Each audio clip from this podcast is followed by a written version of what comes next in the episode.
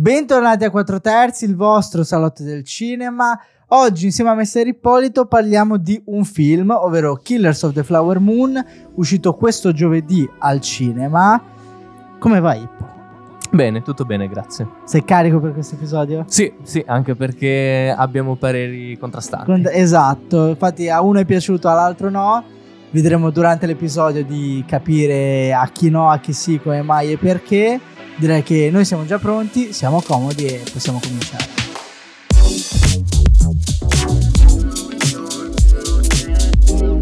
Eccoci, allora, partiamo prima magari dando due coordinate, ovvero Sì. la trama, chi c'è, cosa non c'è, chi, cosa fa, cosa non fa. Allora, siamo in eh, America, anni 20, il protagonista è DiCaprio che è un reduce di guerra Che torna, sì, penso dalla prima guerra mondiale. dalla prima guerra mondiale e va a trovare lo zio, che è interpretato da Robert De Niro, che sta nella nazione degli Osage, che sono questi nativi eh, americani. Pelle in- rossa. Pelle rossa.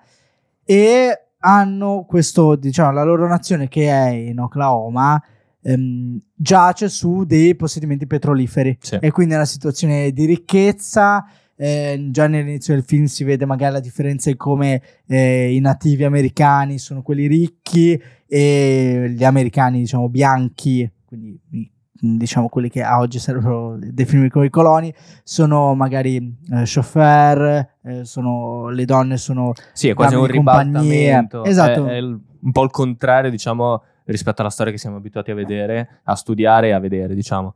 E mh, poi è anche curioso come, proprio dal punto di vista storico, il fatto che eh, i, diciamo, i, i pelle rossa eh, fossero anche estremamente gentili e generosi. Questo ci viene Sì. presentato nel film.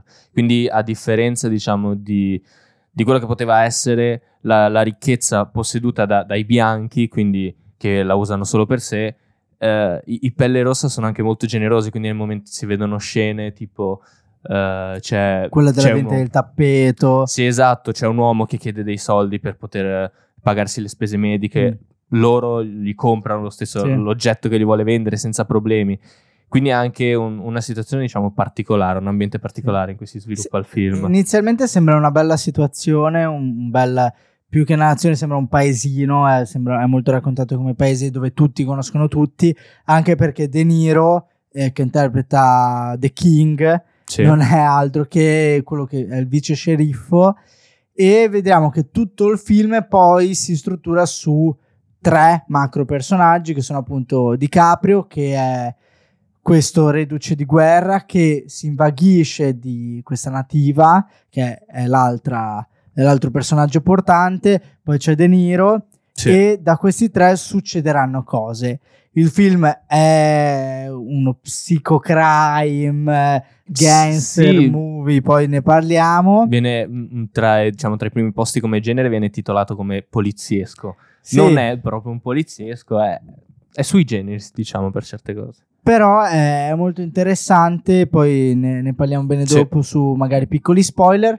però quindi questo accadono delle, diciamo, degli omicidi all'interno della, della nazione degli Osage e si deve scoprire durante il film chi è stato chi non è stato anche se poi ti bastano 20 minuti su tre ore e mezza per eh, avere un'idea di chi possa essere stato Sì, il, il film comincia con, ma si vede anche già dal trailer, con questa idea per cui eh, vengono commessi gli omicidi, ma nessuno vuole mai risolvere i casi. Sì, non cioè, se vengono parla. sempre archiviati, non si sa chi sia stato, se è un caso di omicidio si accusa appunto il, il pelle rossa che mm, si è Sì. suicidato, se no per il resto non è mai stato nessuno.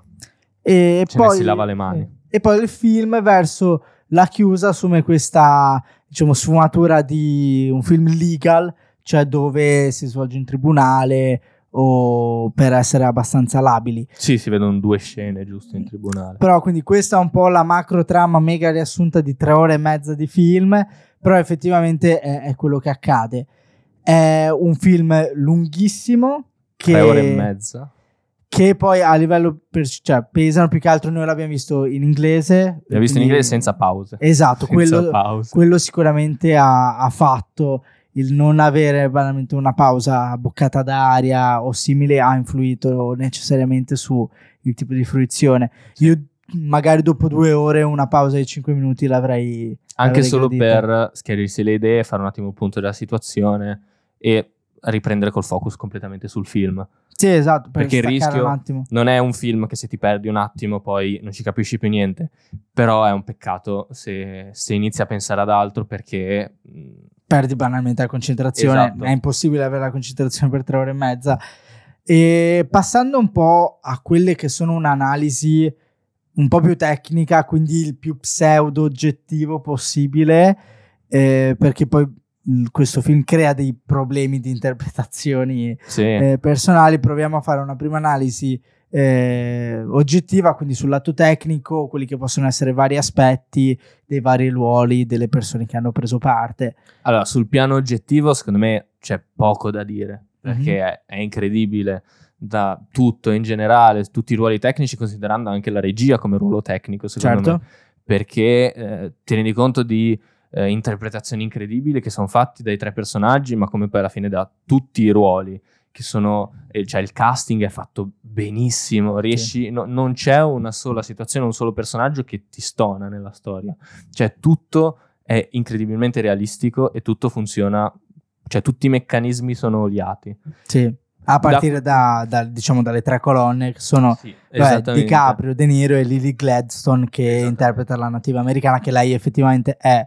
di origine nativa americana proprio nella vita reale. Ma poi ne parlavamo anche così subito dopo, facendo due chiacchiere dopo la proiezione. Eh, la scenografia, fotografia, tutto si sposa Sì. con quello che è l'ambiente, con quel luogo, con quello con cui è lo spazio. Quindi Mm, c'è diciamo, una visione di insieme da questo punto di vista qua perfetta anche, Sì. secondo me. anche perché nasce per quanto riguarda la scenografia il parallelismo con Oppenheimer, Sì. cioè col fatto che sono entrambi film eh, storici, Sì. definiamolo così, ambientati comunque nel passato e in entrambi i casi c'è stata la ricostruzione di eh, una Citt- città, una città, un esatto. paese, il, il paragone volontario o involontario che sia nasce e lì va un po' a... cioè l'elemento scenografia è forte in entrambi i casi dove probabilmente entrambi saranno eh, candidati ai futuri Oscar poi col fatto che è un elemento dell'insieme e poi bisogna vedere come si è sposato con, eh, con tutto il resto La- per quanto riguarda gli attori sono veramente pazzeschi su DiCaprio e De Niro c'erano molte aspettative Sì. e credo che siano state più che Ma eh, assolutamente. rispettate. Nasce, è nato, con- sentendo, parlando anche con, con altri amici cinefili, la cosa di dire mh, bravi, ma era necessario flexare il fatto che foste così bravi. Eh, lì, secondo me, si entra molto nella soggettività Sì. il- dell'idea che uno ha della narrazione, di tanti aspetti. Da, da cosa uno si aspetta da un film e cosa si aspetta che poi il film ti lasci. Sì. Cioè, secondo me eh, non è del tutto, diciamo, anormale ehm, pensare che, mh, come abbiamo detto, siccome eh, tecnicamente è impeccabile su Mhm. molte cose, che tu alla fine del film in- possa pensare, ma è tutto un... ehm, è Uno tutto- sfarzo. Esatto, uno, sfor- uno sfarzo e soprattutto un far vedere di che cosa sono capaci, sia da- dal punto di vista attoriale che da quello registico, che da, da poi quelli tecnici, Sì. eccetera, perché è tutto perfetto e poi La- continuiamo dopo quando parliamo delle La- soggettiva. Per quanto riguarda la fotografia, il direttore della fotografia è Rodrigo Prieto, che fa ridere ma anche riflettere, se vogliamo, sul fatto che sia lo stesso direttore della fotografia di Barbie. Sì. Quindi probabilmente questo direttore della fotografia si presenterà agli Oscar in qualche modo, o vestito Conflitto di di rosa o interessi. vestito da eh, pelle rossa nativo americano. In uno dei due modi credo che si presenterà perché personalmente la fotografia l'ho trovata impeccabile No, sì, è, Eh, è molto è funzionale. molto curata. Le- ci sono cioè, i punti luce, la resa, l'emotività, eh, è tutto, uh, come si può dire, preso con il contagocce. È tutto anche molto naturale. Sì, A partire dal dettaglio che ci ho fatto caso subito, i denti di DiCaprio. Sì. È, è incredibile. Poi penso, abbia- eh, penso gli abbiano anche messo qualcosa un per po' come- allungare il mento. Esatto, un po' come il padrino che aveva una protesi qua sotto. Sì, sì, sì. Ehm, è incredibile, cioè, in tutti questi dettagli qua tu dici, cioè, lo stesso che dici- il discorso che facevamo prima, tutto co- misurato col contagocce, quindi è impeccabile tecnicamente e ti, nello sguardo d'insieme non ha un errore da Sì, questo punto di vista. Anche il montaggio, che in un film di tre ore e mezza credo che sia abbastanza portante.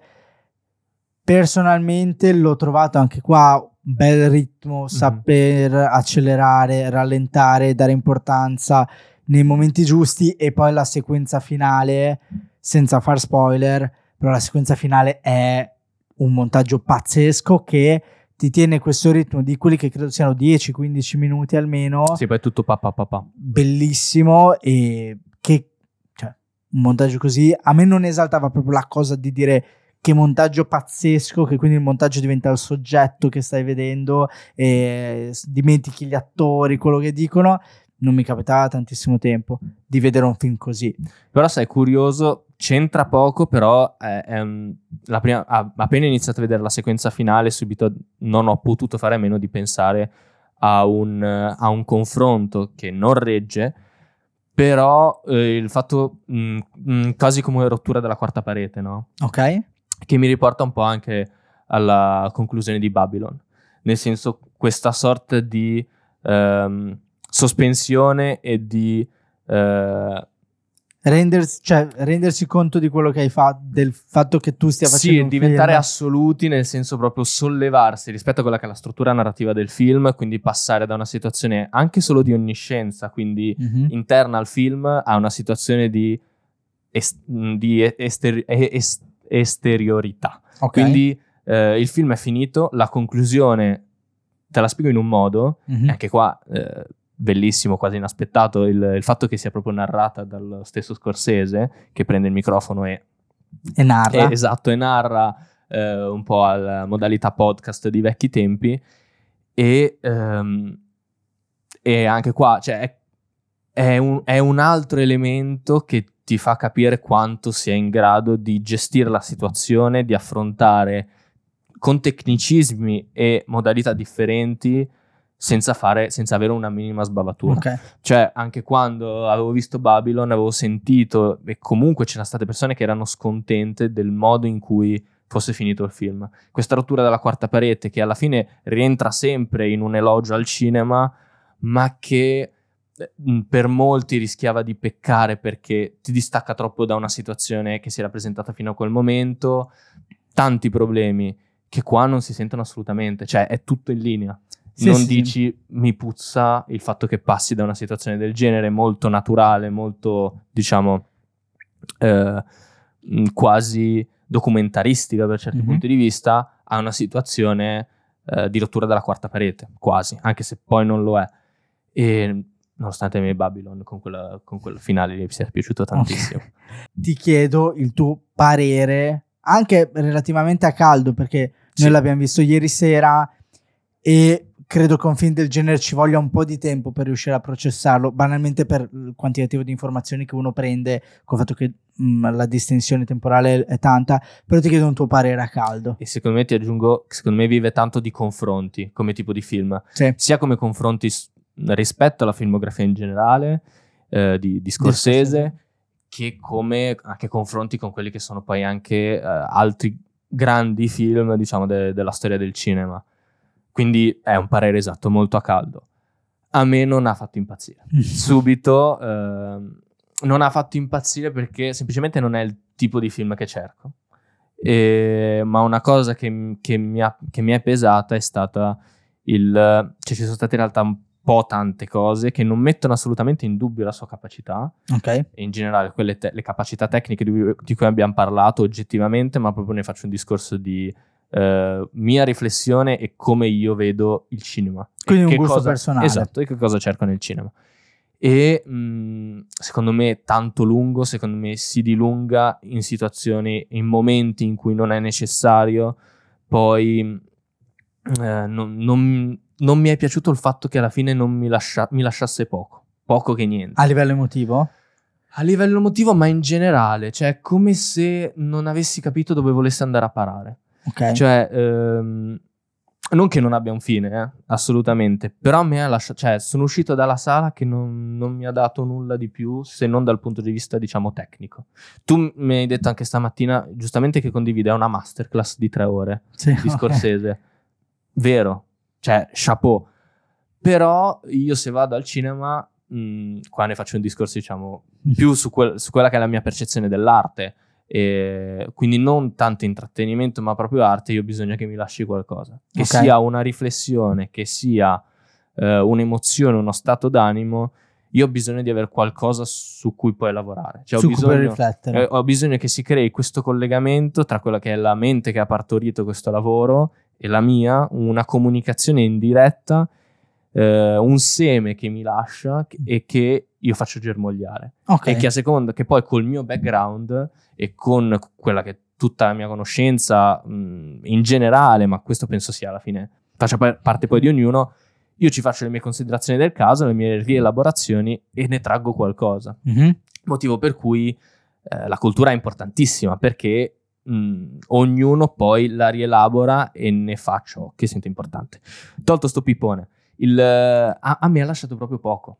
Cioè, Ok. a me eh, questo film ha lasciato poco nel senso che non capivo, erano passate un'ora e 45 e, e io speravo di essere arrivato a tre ore a un certo punto perché sentivo proprio pesante questo minutaggio, non, mi, non riuscivo emotivamente a legarmi ai personaggi, non riuscivo eh, ad avere delle, delle riflessioni, cioè mi sapeva tanto di un film alla Scorsese, quindi con la sua struttura classica, nel senso che lo contraddistingue rispetto Sì, a tutti gli altri registi, mm, ma che non, non- non ha trovato in, in me dall'altra parte qualcuno che eh, riuscisse a seguirlo.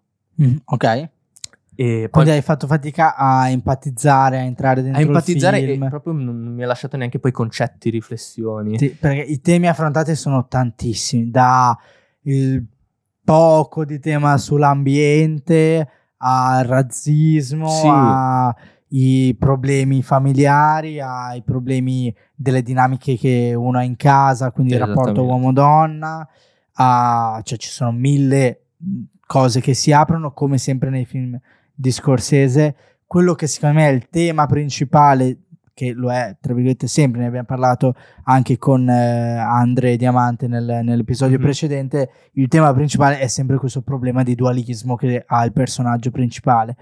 Una La- scelta. Sì, c'è di mezzo, oh, leggevamo prima, lo zampino di DiCaprio su il tipo di personaggio, Sì, anche poi di impostazione alla fine che doveva avere il col fatto che è produttore esecutivo, ha messo i soldi, mettendo i soldi ha possibilità di Voce in capitolo. Esatto, di parlare, di dir la sua. Infatti lui ha avuto questo cambio di personaggio, ha scelto questo cambio di personaggio e la storia si è un po' modificata, alla fine arriva su schermo così come la vediamo e, e dove DiCaprio appunto è protagonista indiscusso e che a me ha fatto volare. A me ha fatto volare insieme a tutto il film, appunto ti dicevo che per me è una Sì. masterclass perché credo che eh, per un aspirante cioè un cinefilo aspirante cineasta nel, mm, nella visione più ampia del termine, quindi che va dall'essere fonico all'essere regista, passando per l'essere attore Mhm. e scenografo.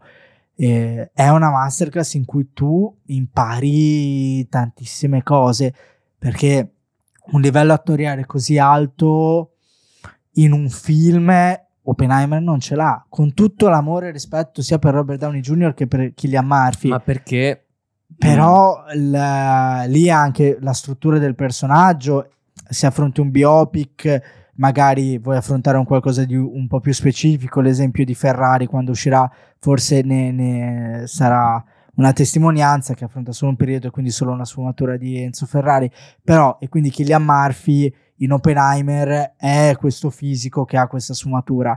Nulla vieta se uno ha la capacità da regista e qua una freccettina a Nolan in difesa di Scorsese che un, un personaggio è comunque figlio di una persona ed essendo tale è un essere umano e quindi ha delle sfumature. E qua DiCaprio le tira fuori tutte. Cioè ha la capacità perché è un grande attore e ha la capacità Scorsese di dirigerlo nella versione più corretta e quindi tu assisti a tre ore e mezza di un problema identitario di un reduce di guerra che passa sotto traccia, non è importante il fatto che lui abbia sofferto la guerra perché si dice fin dall'inizio lui, cioè cucinava, era un cuoco, eh, mangiava male, faceva una vita malsana e quindi gli, gli è Cioè, esploso l'intestino. finisce- non è importante la cosa della nel dialogo iniziale con De Sì, sì, Niro. sì. Cioè, non è importante, ti, alcune, ti delinea alcune caratteristiche, che non può fare sforzi fisici, e però cioè, nasce muore lì, non è importante questa cosa qua. E per me ci sta, è una caratterizzazione di un personaggio in un film che dura tre ore e mezza. Mi- è una nozione che mi serve. E se devo trovare una pecca a questo film, forse è la sceneggiatura, perché non dà la possibilità di avere una visione chiara di alcune cose che accadono. Allo stesso tempo, eh, io sono fan di questa teoria per cui la sceneggiatura è la prima scrittura, la regia è la messa in pratica, quindi la seconda è il montaggio e la terza scrittura. Avendo un montaggio così alto, Mhm. La, la sceneggiatura, cioè le lacune che ha vengono ricoperte. La- poteva affrontare meglio la questione magari legal del tribunale dove appare Brendan Fraser, eh, che fa, non so quanto sia in scena, credo 5 minuti in totale, di cui apre bocca in un massimo di due e mezzo, tre, ed è altissimo. Sì, è incredibile. Perché poi magari l'ultimo ricordo che hai di Brendan Fraser è The Whale. Eh sì, E quindi fai immediatamente questo paragone e dici che, che- che dualismo, Sì. che differenza. grandissimo attore, Esatto. si, si riconferma. E ah, sempre parlando un attimo di livello attori, Lily Gladstone, che questo è il primo grande film che fa, e nonostante sia uscita adesso, però del 2021, nel frattempo lei ha fatto altri film, resta l'unico grande che ha fatto. Ha fatto un po' più di nicchia First Cow eh, di Kelly Richardson, mi pare si chiami la regista, però fa un ruolo secondario. Qui lei è forse la vera perla, la vera scoperta di questo film. Sì, non, non ha, eh, a livello espressivo, non ha questi grandi, diciamo, cambiamenti, però ha, ha dei- delle microespressioni che mh, cioè, ti aprono un mondo ogni, ogni volta che, che guardi un suo sguardo. Riesci proprio a percepire la sfumatura esatta Mhm. che deve avere il personaggio in quel momento. Cioè, impeccabile davvero. E la- sempre parlando di personaggi, forse ce ne sono troppi. Cioè, tu è vero che affronti tre ore e mezza, ma non è una serie TV. E il, il pensiero che fosse nata come serie TV, io inizialmente ce l'ho avuto perché c'ho troppe cose, troppo, troppo, troppo. Tipo Game of Thrones, che ci sono troppi personaggi, e quindi rischi di perderteli. Una Eh, miniserie magari avrebbe sì, potuto fare. esatto, cioè rischi di perderteli ogni tanto, Eh, però poi il montaggio lì ti salva, riesce a incastrarti quel- un personaggio che ti ha presentato con uno che poi citano e magari tu dici chi è sto qua, però il montaggio poi te lo ripresenta, è bello il passaggio temporale, sia l'evoluzione che ha il film perché affronta 20, 28, direi 23-28 anni di storia e Mhm. non te ne rendi conto. E allo stesso tempo ci sono cose temporali, tra virgolette, alla Nolan, sempre per stare in tema confronti estivi, in cui le cose te le fa vedere prima e te le spiega dopo, oppure te le spiega prima e poi te le fa cadere. È mo- Oppure magari te le racconta mentre te le fa vedere. Esatto, è molto bello. Eh, è bello il cambio di formato per passare a tipo a reperto storico, per anche lì Sì. forse mh, testimoniare tipo a livello documentaristico. Sì, la, la realtà dei fatti che poi c'è Sì. stata. Quindi per me, cioè io continuerei a parlare sempre comunque di un grandissimo film che, come dicevamo prima, magari non è il film che segna il botteghino, non è il Mhm. film che eh, rende contenti i produttori, non è il film che il grande pubblico va a vedere, anche perché non c'era per niente hype su questo film purtroppo, Eh, però per me è un film che eh, per quanto mi riguarda, se la vogliamo vedere da più un punto storico del- di quello che è la linea rossa eh, del cinema, mette un puntino. Cioè Mhm. no- non, non cala l'asso come è stato magari Taxi Driver, Toro Scatenato, però mette un puntino. E Anche perché ci sono già stati. sì, Cioè- esatto. Cioè no- non puoi ripeterti. Che poi i temi sono sempre i soliti, alle stesse modalità e a me affascinerà in continuazione. Eh, però è un film che mette un puntino e ti dirò mh, segna in qualche modo la futura narrazione filmica.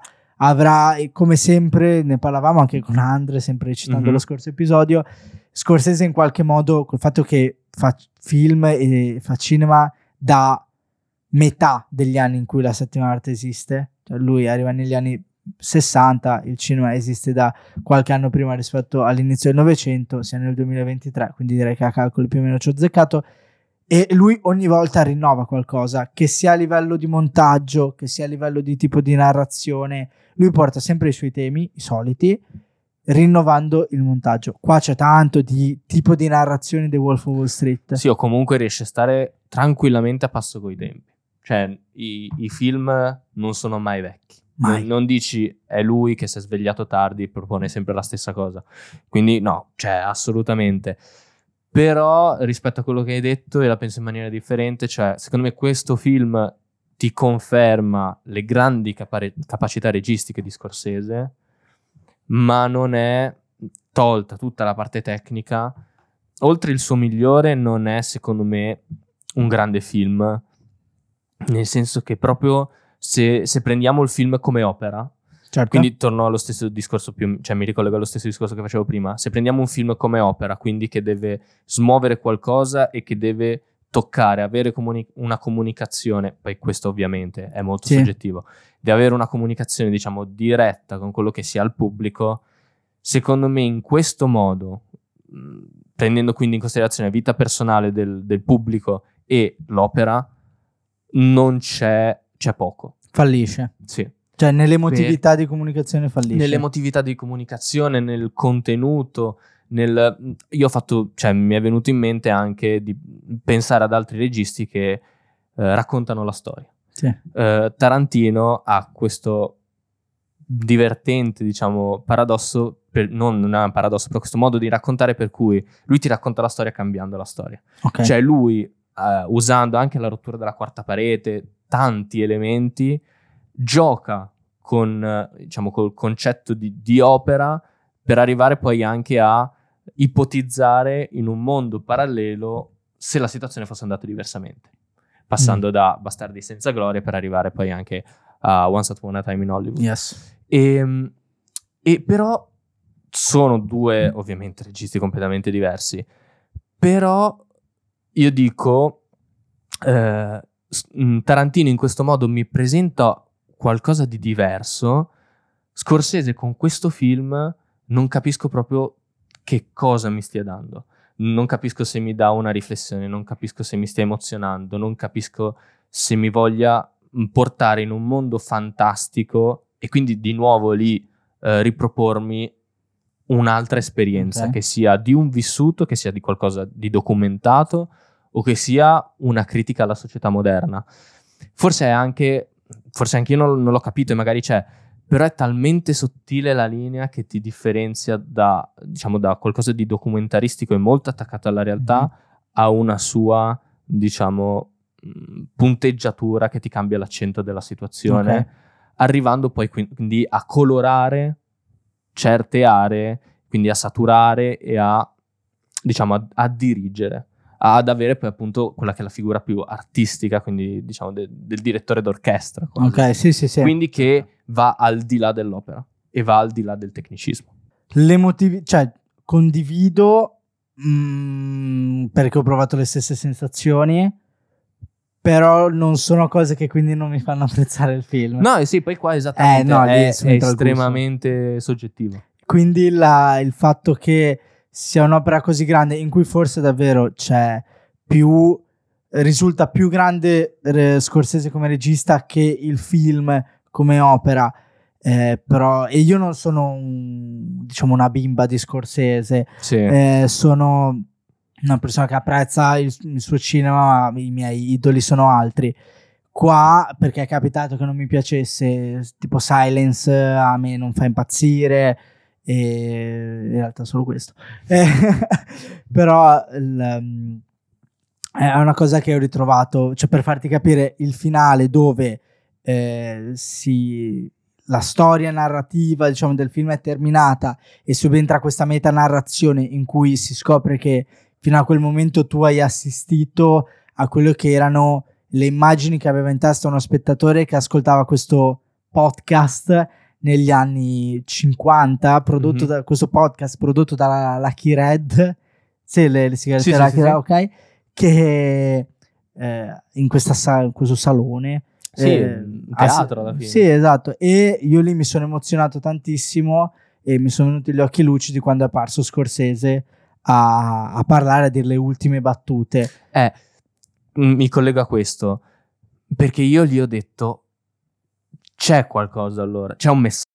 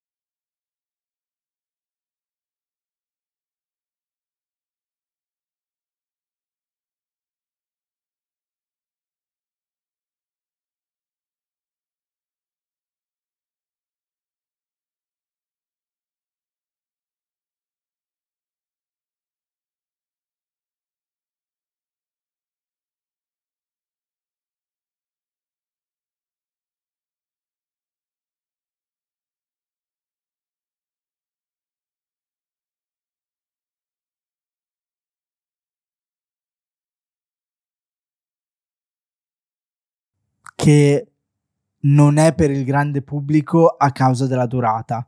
Quindi resta un masterpiece come Once Upon a Time in America che si autogambizza a causa della durata.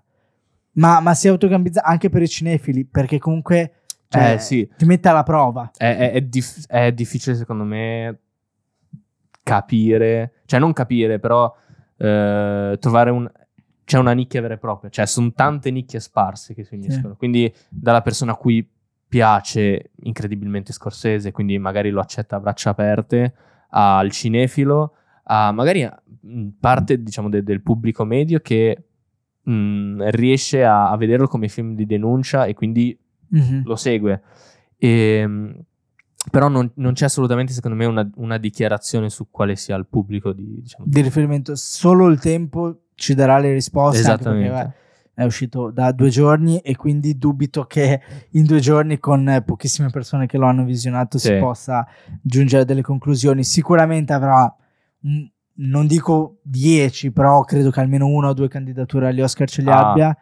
Anche- lo auguro. lo anche auguro perché l- rispetto alle cose che sono uscite quest'anno. Doveva essere un grande anno, è un grande anno per il cinema, però rispetto a quello che è uscito credo che per ora se, o se la giocano per eh, questioni di marketing, di promozione anche degli Oscar, eh, di, di gusto personale della giuria degli Oscar, quello che sarà, però è indubbiamente un film che torna con le spalle grandi e larghe agli Oscar e non capitava da parecchio tempo No, un film così imponente. In più hai la questione di Oppenheimer, di Barbie, in teoria, in teoria c'è Fincher che pare essere svanito nel nulla post Venezia.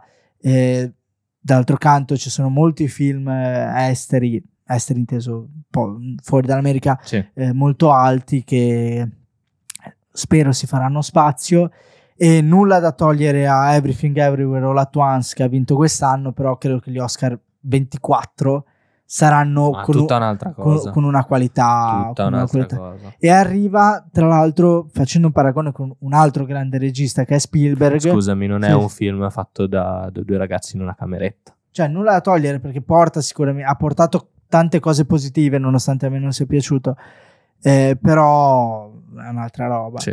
e torna, cioè, e succede una cosa che io apprezzo sempre, ovvero quando un grande regista arriva con un film degno di nota. L'anno scorso è capitato Spielberg che con questa sua lettera d'amore Al eh, cinema. con Fablemans, Fablemans però cioè, non, non aveva chissà quali aspirazioni a, a poter essere candidato, era più una cosa forse personale. Sì. E quindi quando capitano un po' di registi eh, di un certo calibro che fanno un po' a botte su chi possa vincere, ti crea un po' quel, quell'hype, quella cosa, quel senso di gara che anche da fruitore ti, ti può creare un po' di, un po' di gaso, Sì. così. È una bella annata. Sì, sì, sì, è una bellissima annata e questo film eh, ce lo porteremo, spero, dietro per tutta la vita e ci inizierò a citarlo spesso, mi sa. sì, no, il no- Beh, è il caso. Sì, il nostro consiglio, nonostante a me Harry Potter non sia piaciuto, il nostro consiglio è quello di andare a vedere. Assolutamente. Anche solo sala. per farsi una propria opinione. sì, Perché sì. è, la cosa fondamentale. E poi da vedere in sala, perché vuoi il tempo di tre ore e mezza che quindi in casa Sala necessariamente... con la pausa, magari. Eh, sì. Quello, sì. Però no, assolutamente da vedere.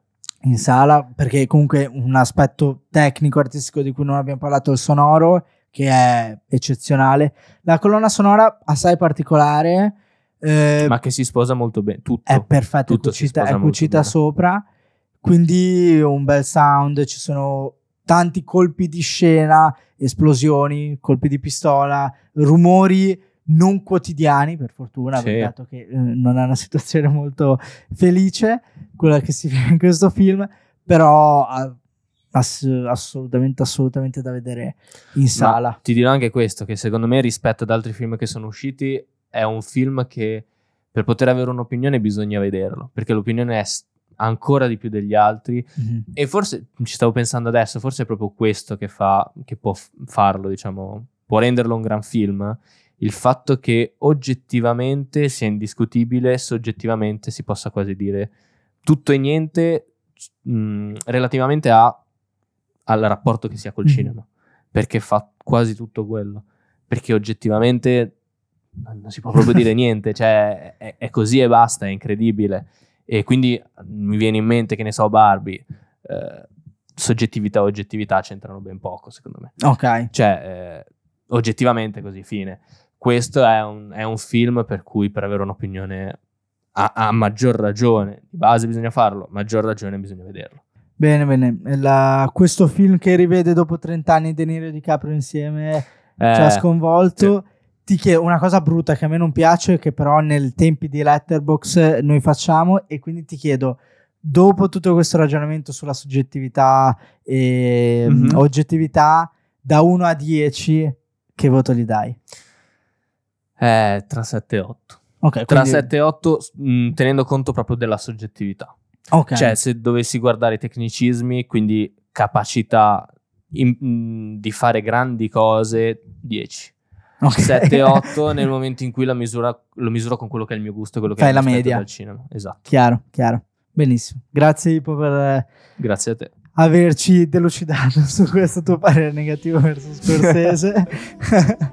Eh, noi salutiamo Boris che ovviamente ci ha tenuto compagnia durante tutto l'episodio e speriamo che lo andrete a vedere al cinema. Fateci sapere cosa ne pensate. Seguiteci sia su Instagram che TikTok, ma soprattutto iscrivetevi al canale. E ciao Ippo, e Ciao. direi che ci sentiamo sabato prossimo.